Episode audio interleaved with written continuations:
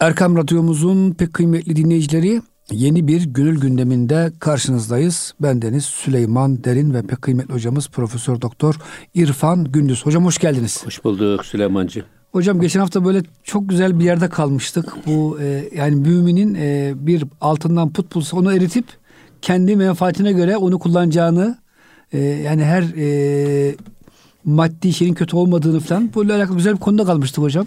Gene aynı konuya devam Eyvallah ediyor. hocam. Tabi Hazreti Mevlana üç sacağı üzerine oturmuş, yetişmiş bir gönül sultanı. Hem mükemmel hem de mükemmel bir gönül sultanı. Peki bu ne demek üç sacağı derseniz ilmi babası Muhammed Bahaüddin Veled'den almış. Medreselerde ders verecek kadar müderris. Öbür taraftan e, şeyli e, hikmeti Hakim Tirmizi'den almış. Burhanettin Muhakkik Tirmizi. Bizim Kayseri'de metfun Kadı Burhanettin Hazretleri. Ondan da e, hal ilmini tahsil etmiş. Hikmeti de Şemsi Tebrizi'den almış. Hikmet ve aşk. Üç ayak. Bu bunu her şeysinde Hazreti Mevlana'nın bütün e, şiirlerinde ve yorumlarında bunu hissetmemek mümkün değil. Burada da eğer e, dinleyicilerimiz hatırlarlar. Oradaki sakın ola surete aldanıp kanmayın. Esas siz sureti yönlendiren onun arkasındaki saklı sirete vakıf olmaya çalışın. Aynı burada da diyor ki bir mümin bir yolda bir put buldu. Ama bu put altından bir put.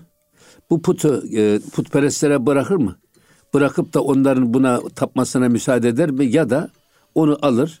E, ya bunun altın içi. Bak arkası altın. Evet şekli put ama arkası altın. Onu eritir. Kalıbını değiştirir ve altını kullanır. Burada da aynen bunu ifade etmek istiyor. Bak zahire ve kabuğa takılıp kalmayın. Bunlar sizi aldatabilir. Ama esas kabuğun içinde saklı öze. Zahirin, zahirin arkasında saklı olan mazrufa bakın. Hocam bugün de tam tersi hep böyle reklam, gösteriş değil mi? Ya maalesef. Ee, hocam bazı firmalar biliyorsunuz paranın çoğunu reklama harcıyor. Malın kalitesini artırmak yerine reklamla işi götürüyorlar hocam. Bazı hocam siyasi partiler de böyle. Yani İstanbul hocam bir çivi çakmıyor adam. Ama her tarafa reklam. Her taraf reklam hocam. Zannedersiniz ki İstanbul'u böyle abad etmiş. O yüzden hocam yani bu günümüz insanına çok yerinde bir tavsiye. İşin içine bakın. Batınına bakın. Dışı sizi aldatmasın diyor. E tabii ya bu aynı. Şimdi algı e, döneminde yaşıyoruz. Algı algı. Algılar olguyu ezip geçmiş. Maalesef. Yani sizin ne söylediğinizin hiçbir anlamı kalmıyor. Ya nasıl anlaşıldığınız önemlidir. Sizin söylediğiniz sözü alıyorlar, eğiyorlar, büküyorlar, çarpıtıyorlar.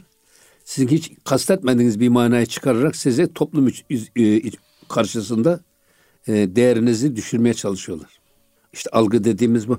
Yani Hocam geçen bir gazete araştırma yapmışlar. İşte bu enkazdan e, kurtarmada en başarılı kurumlar işte AFAD var hocam yüzde otuz kırk.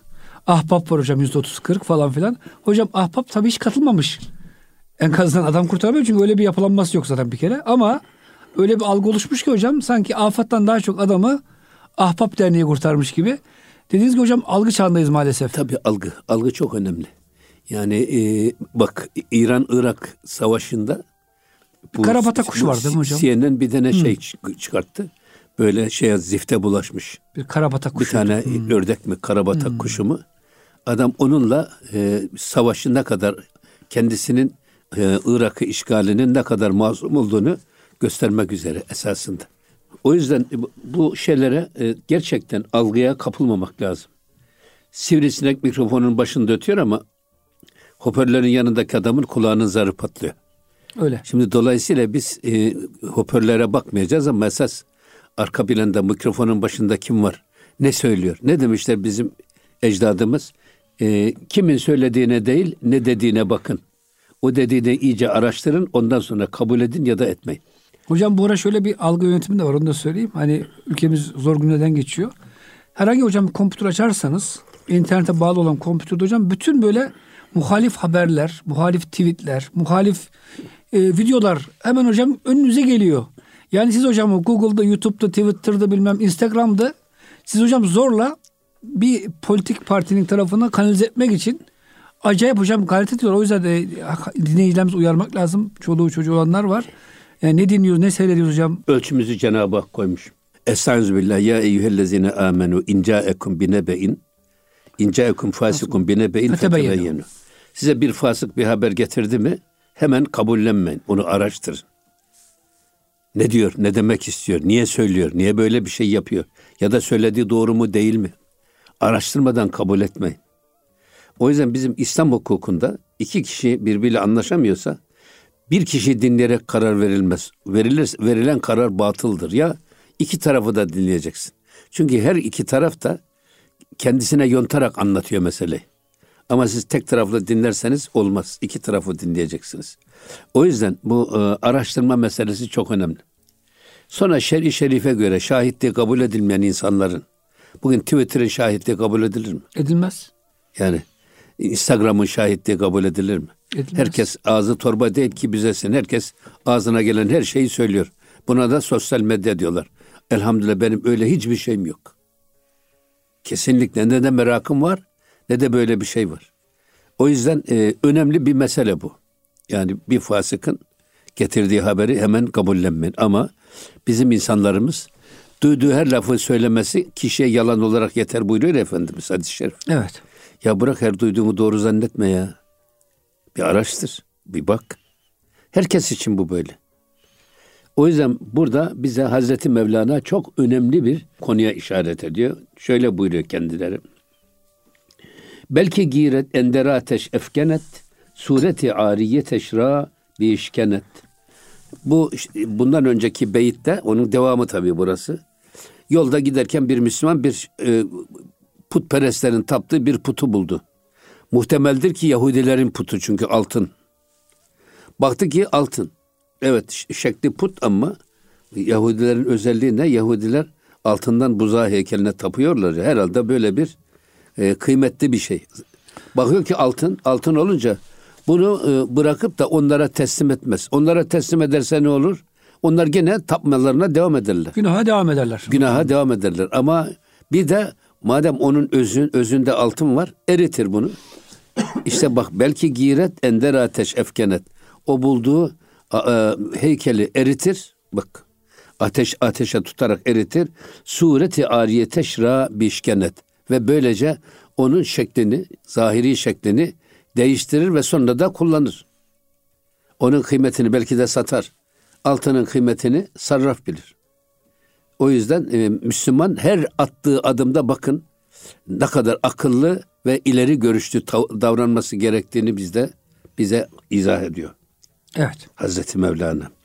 O yüzden sakın ola ki gördüğünüz şekle takılıp kalmayın. Ya şeklin içindeki bak zarfa takılıp kalmayın. Zarfın içindekine bakın. Mazrufa bakın. Ad, surete bakmayın. Ad, adamın arkasındaki siretine bakın. Karakterine bakın. Ahlakına bakın. Bu aslında Müslümanın ferasetine ve bakış açısına bir derinlik kazandırıyor. Aslında şimdi Süleymancığım bu adalet var ya, biz adalet hep mahkeme kapılarında arıyoruz. Öyle değil.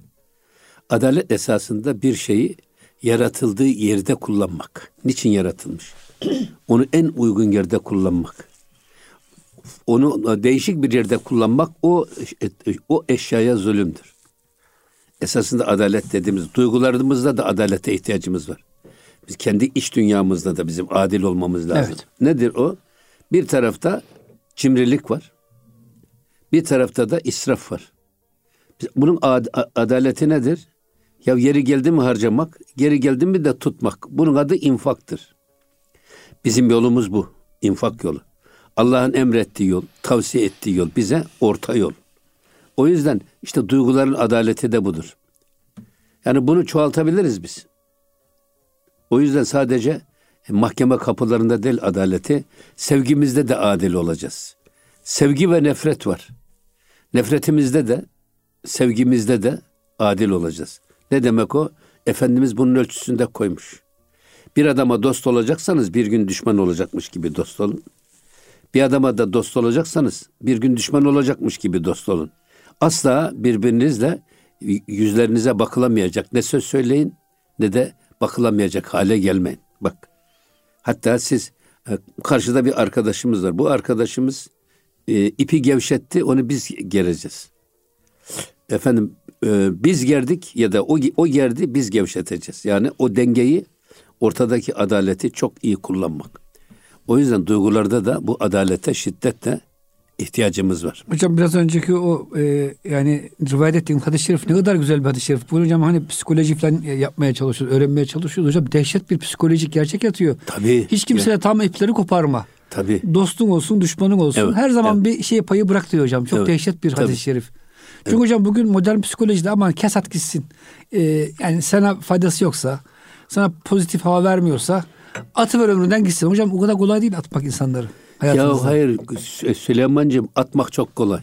Geri alamıyorsun. Bak yıkmak çok kolay. Tabii. Bak yani e, kalp kırmak çok kolay ama kalbi yapmak zor. Yani e, kimsenin kalbini kırmayacaksın çünkü kırıldı mıydı onu yapacak ustası yok. Şimdi böyle olunca Süleymaniye'yi mesela yapmak çok zor. Yılları alıyor. Mimar Sinan lazım. Ama bir tarafta Mimar Sinan var bir de kanuni lazım. Ama yıkmak için iki tane hamalın eline verin bir kazma kürek. Bir hafta sonra Süleymaniye yoktur. Yıkmak çok kolay. Bir adamı itmek de çok kolay. Ama esas o insanın gönlünü kazanmak çok önemli. O yüzden yani e, Yunus Eder der hoca istersen var bin hacca hepsinden iyice bir gönüle girmektir. Bir gönül kazanmak. İtmek değil, uzaklaştırmak değil, ötekileştirmek evet. değil. O yüzden Evliyaullah hep demişler ki aman ha günahkara düşman olmayın ama günaha düşmanlığınızı da hiç unutmayın. Hmm. Hiç onu törpületmeyin. Bak. Yani bizim e, böyle e, günahkarlara düşman ola ola ola sonra bakıyorsun esas günaha karşı direncimiz zayıflıyor. Evet. Harama karşı sanki alışkanlık kazanma gibi, normal karşılanma gibi bir e, duygu meydana geliyor. Bu durumda düşmemek lazım. O yüzden e, yine devam ediyor bakın. Tane manet berzeheb nakşi ve sen zanki suret e, mani astu razen bak. E, ta ki e, tane manet niye ateşe tutar şey? Bir Müslüman yolda buldu bir e, altından putu. Tane manet berzeheb nakşi ve sen. Orada putun şekli kalmasın diye onu ateş tutar ve eritir, eritir yani o altını. Eritir. Hmm. Yani onu o put şeklinden çıkarır. Sonra ne yapar? Zan ki suret mani astu razen. Çünkü unutmayın ki diyor bak suret hem e, insan hakikate ulaşmasına mani hem de yol kesicidir. Sizi aldatır. Yolunuzdan sizi alıkor. Surete takılıp kalmayın diyor. Sakın. Onun için diyor Müslüman e, bulduğu o altın putu ateşe tutar eritir ki ondaki put şekli kaybolsun. Şekli değişsin. Hmm. Şimdi burada vasıf değişikliği var ya. Vasıf değişikliği bazen e, ne yapıyor? Haramları helal kılıyor vasıf değişikliği. Mesela siz e, ateşe kaynattığınız zaman e, ateşe kaynatmak onu temizliyor.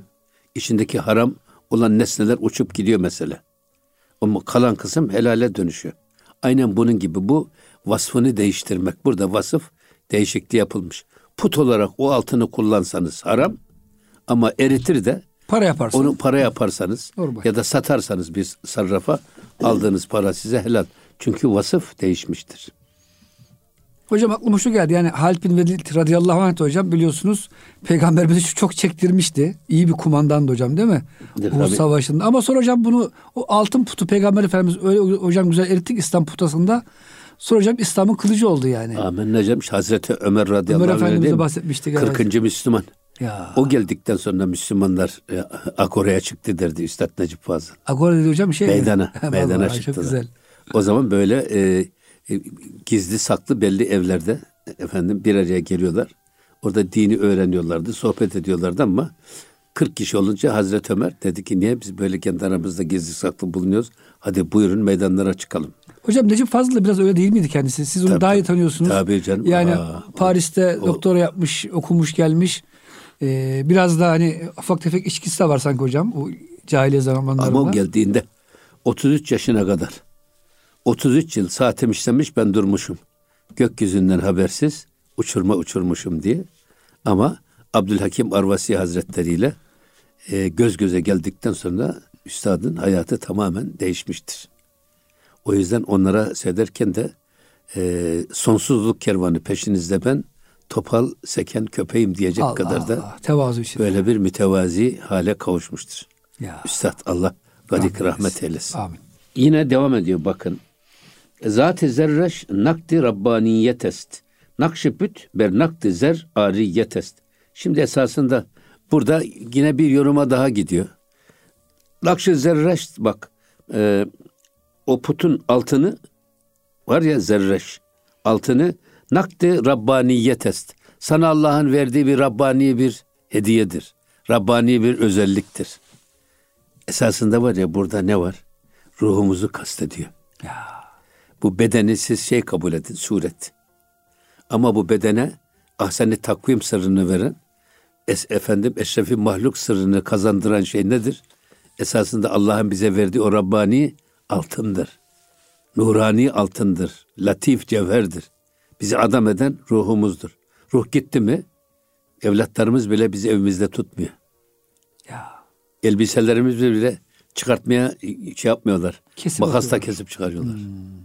Hemen bir taraftan da yan odaya da ya da aşağıya da hemen suyu koyuyorlar kazana ısıtıyorlar. Hatta hocam çok acıdır. Pek çok aile e, babasını, annesini eve de almak istemiyor. Korkarız falan diyorlar. Aman morgda kalsın. Diyelim ki hocam hastanede vefat etmiş. Hani eve getir, getirilse bir gün kalsın falan denilir ya. Yok yok diyor bizi korkarız. Ya Evet. senin annen baban çocuğun bu Allah aşkına ne korkacaksın? Demek hocam insanların işesi böyle maalesef. Ama esasında onlar ölümden korkuyorlar. Değil mi hocam? Ölmekten korkuyorlar. Ya Halbuki ölüm herkesin başında. evet. İstesen de olacak, istemesen de olacak. Hocam teklerde... Taht, misa, taht misali He. bir saltanatın olacak. O musalla taşındı. Hocam tekkelerdeki şeyi biliyor musunuz? Ben bir yerde okudum çok hoşuma gitti. Eğer hocam bir derviş bir şey efendi vefat ederse gündüz o akşam hocam tekkede din- dinlendiriliyor. Hocam ölümden korkmak yok. Bir odaya konuyor demek ki hocam yan tarafta hocam büyük bir zikir ayini düzenleniyor. O şekilde hocam uğurluyorlar şey efendiyi veya müridi. Hocam çok hoşuma gitti bu. Hem ölümden korkmuyorsunuz hem de o vefat etmiş zatı onur ederek zikirlerle Allah'a gönderiyorsunuz. Süleyman'cığım ölümden korku diye bir şey yok. Esasında ölüm Hazreti Mevlana ne diyor? Benim vuslatımdır diyor. Ya. Benim şebi arusumdur. Benim sevgilime kavuştuğum gecedir. Bütün ayrılık acısını geride bıraktığım gündür. Ben vuslata erdim diyor. Arkın, arkamdan ağlamayın. Şimdi ölümü bu kadar e, sevimli hale getiren, ölümü efendim ölüm sözleştiren bir anlayış ya da ölümü öldüren bir zihniyet. Tek anlayış hocam biraz. Tabii canım. Eyvallah. O yüzden zaten bütün müridana telkin edilen aman ha ölümü unutma. Bunun için rabıtay mevt var. Her sabah hocam rabıta Tabii tabii. yapıyoruz. Bu en az 10 dakika, ortalama 15 dakika. En fazla yarım saat. Fazla da değil. Daha fazla hocam dengeyi ins- bozar, değil mi? insan evhama kapılmasın. Ama bu kendi ölümü.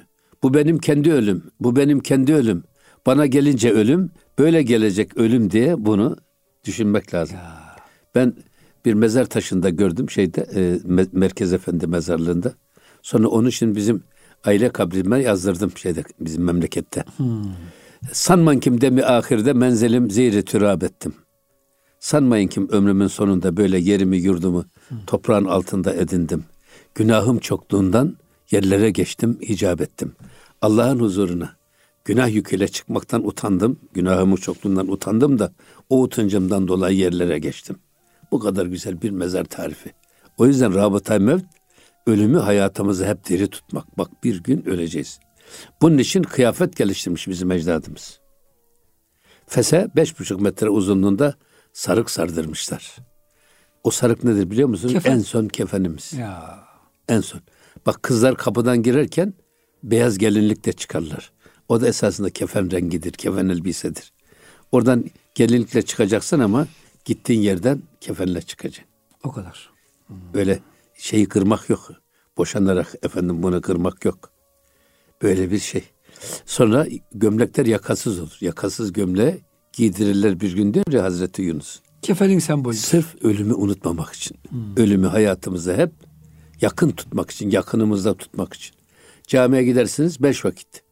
Mahallenin camisinde köşede hazire vardır. Kıble tarafında.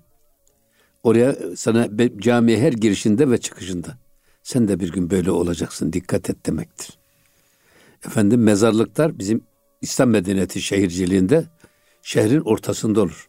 Adam evinden çarşıya giderken mezarın yanından geçer gider. Çarşıdan eve gelirken de mezarın yanından gelir geçer. Bu bir rabıtay mevt meselesidir. Ölümle irtibatımızı diri tutmak.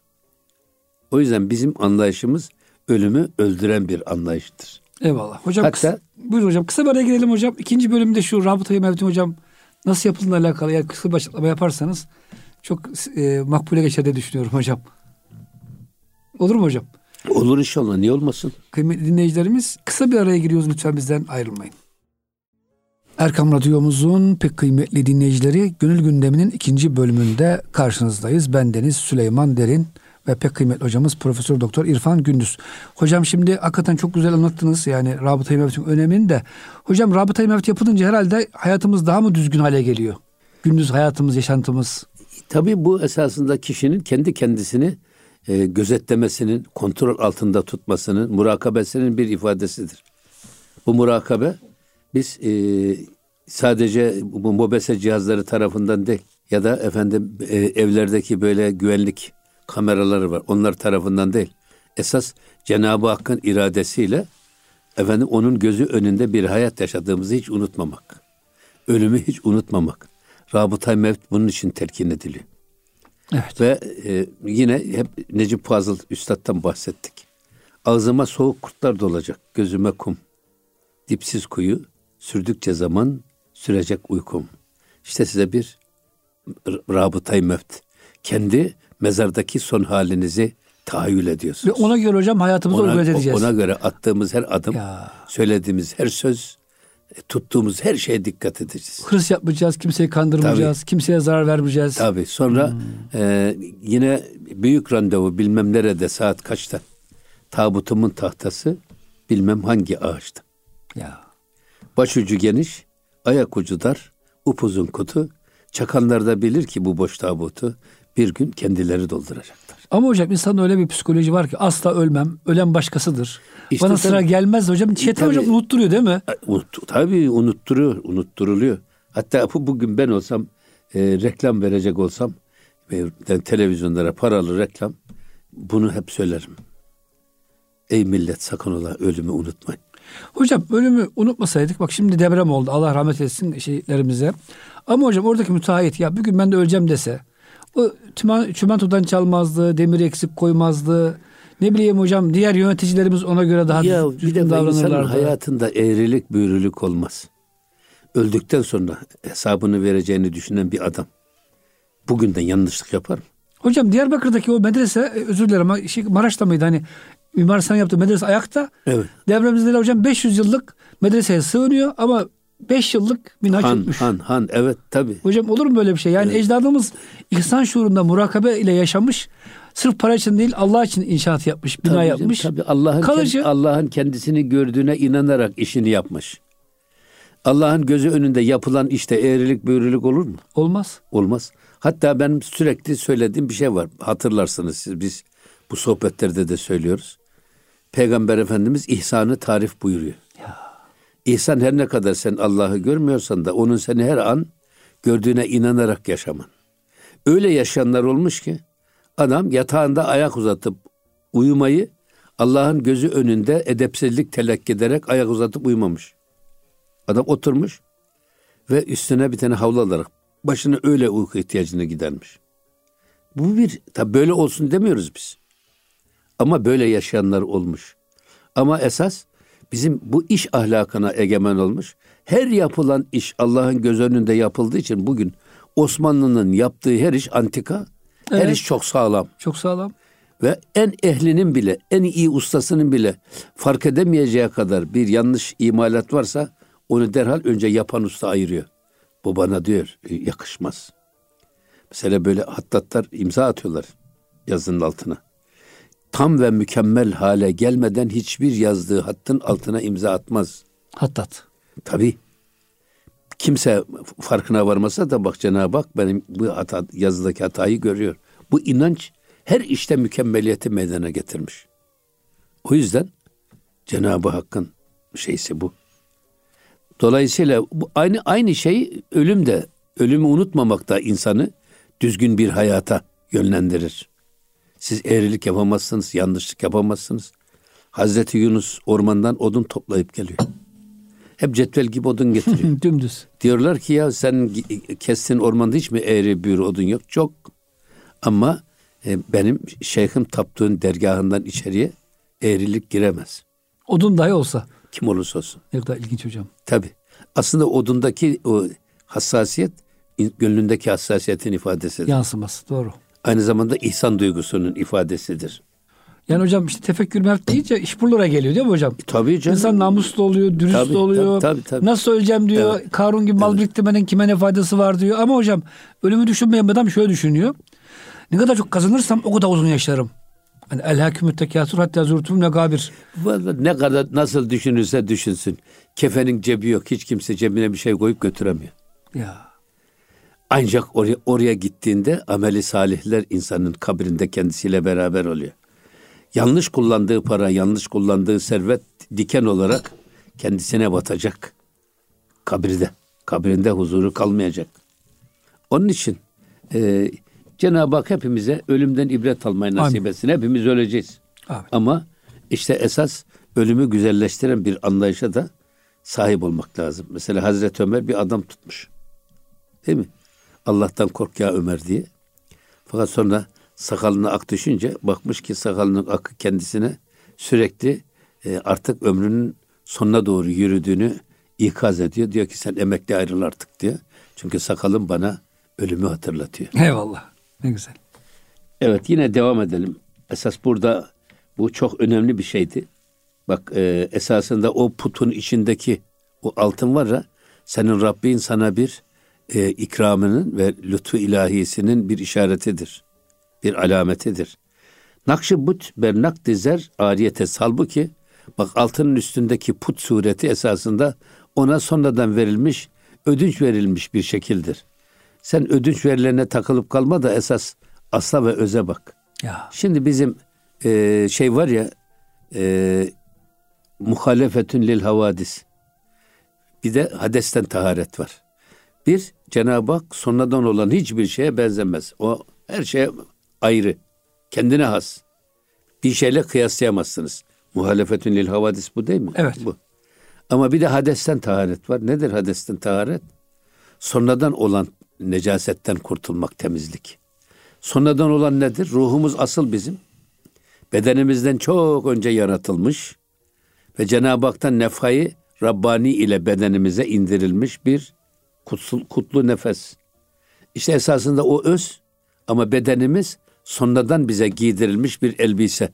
İşte diyor ki burada bak Nakşibut bak bernak dezer ariyetest. Putun şekli nasıl altının üstünde ödünç olarak duruyor. İğreti duruyorsa esasında bedenimiz de ruhumuzun üzerinde iğreti bir varlıktır.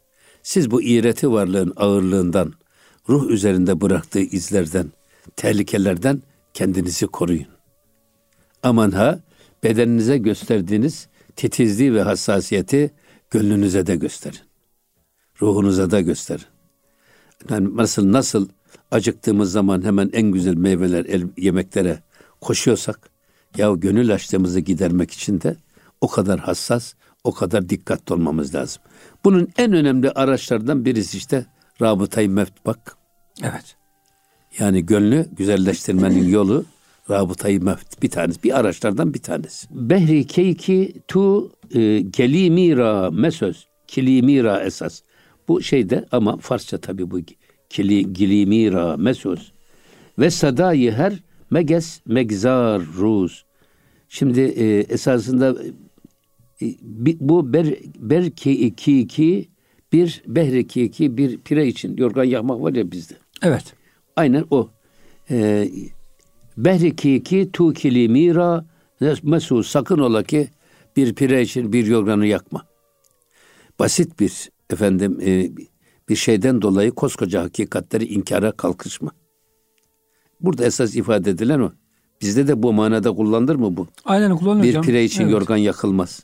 Hocam küçük mesele çıkıyor evde. Çok basit. Bakıyorsunuz yok öyle. aile hocam ayrılıyor. Ya öyle de bir adamın 100 tane güzel ahlakı var. Evet. 99 tane güzel de bir tanesinde biraz eksiği var. eksikliği var. Şimdi o bir tane ahlaki eksikliğinden dolayı siz bu adamı itebilir misiniz? Ya. Bu adamı yok sayabilir misiniz? Evet. Saymayın.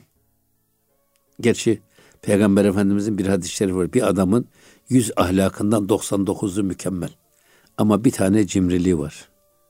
O cimrilik bütün güzelliklerini saklar adamı kirpi gibi gösterir. Toplumda saygın bir adam olamaz bir adam. Ama bir adam 100 tane ahlaktan 99'u efendim kötü ama bir tane cömertliği var. Allah o cömertliği sayesinde de onun bütün kötülüklerini saklar. Adam toplumda sevimli bir insan gibi gözükür. O da ayrı bir iş. Bu ama, da ayrı bir sır hocam. Ama bu çok önemli bir şey. Sakın ola ki bir e, pire için bir yorganı yakma. Ve sadayı her bak her meges megzar ruz yine sadayı her mex mex sivrisinek. Sivrisinek vızıltısından dolayı e, sakın ola ki gündüzünü bırakma. Bak me, megz, megzar ruz ruz gün gündüzünü bırakma. Bir sinek vızıltısı seni koskoca e, hayatını zindan ederek gündüzden mahrum bırakmasın. Burada da söylemek istediği şey şu.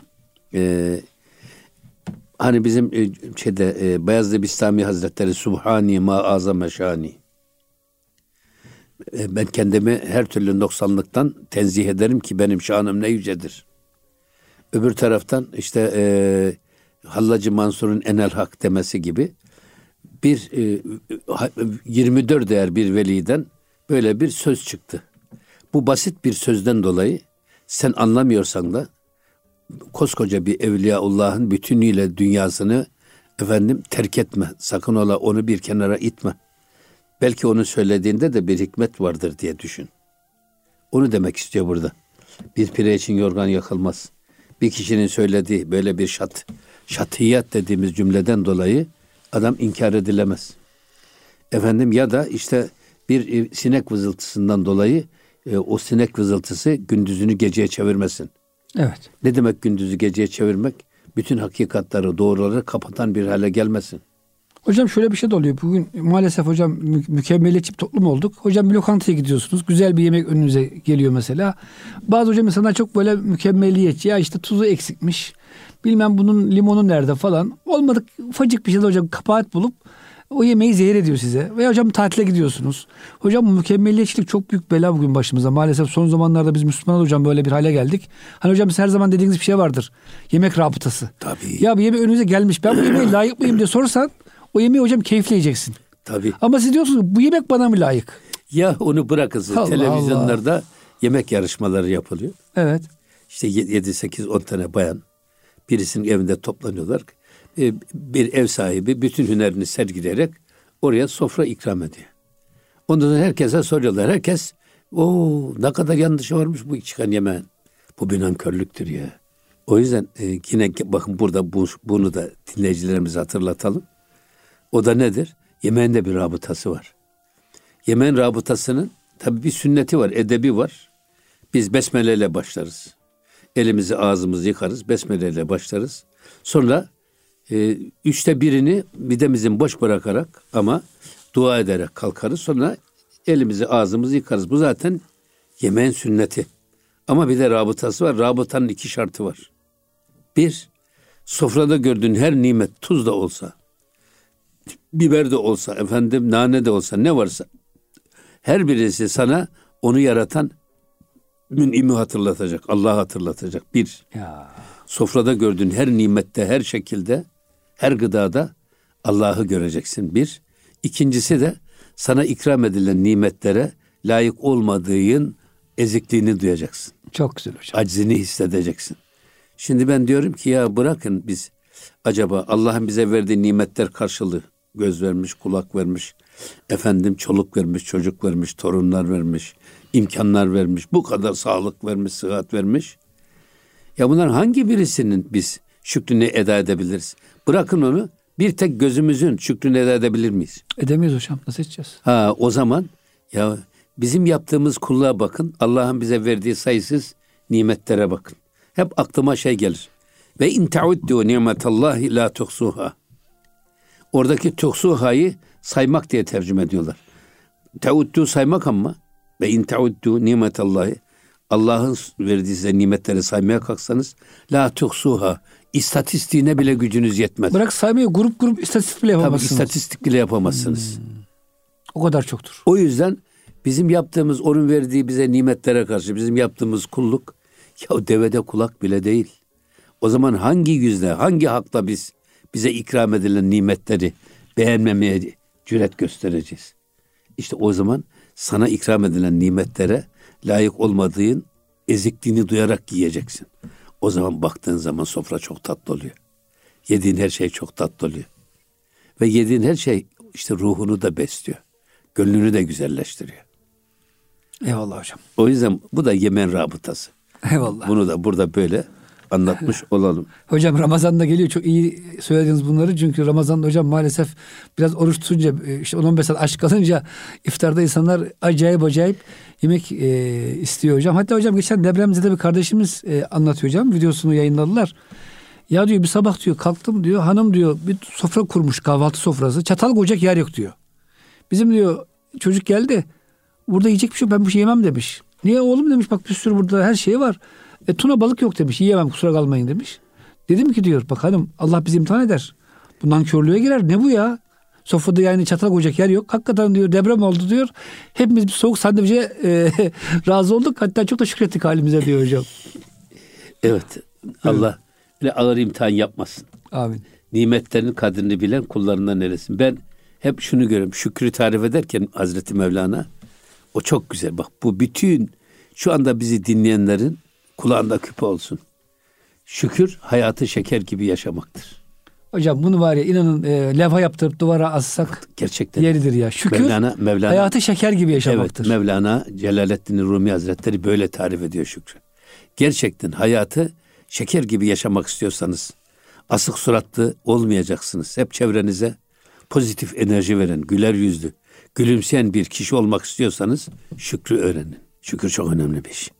Hocam çok güzel bir konuda kalalım inşallah. Ben de hocam Mevlana'dan bir güzel sözle hocam programı kapatalım.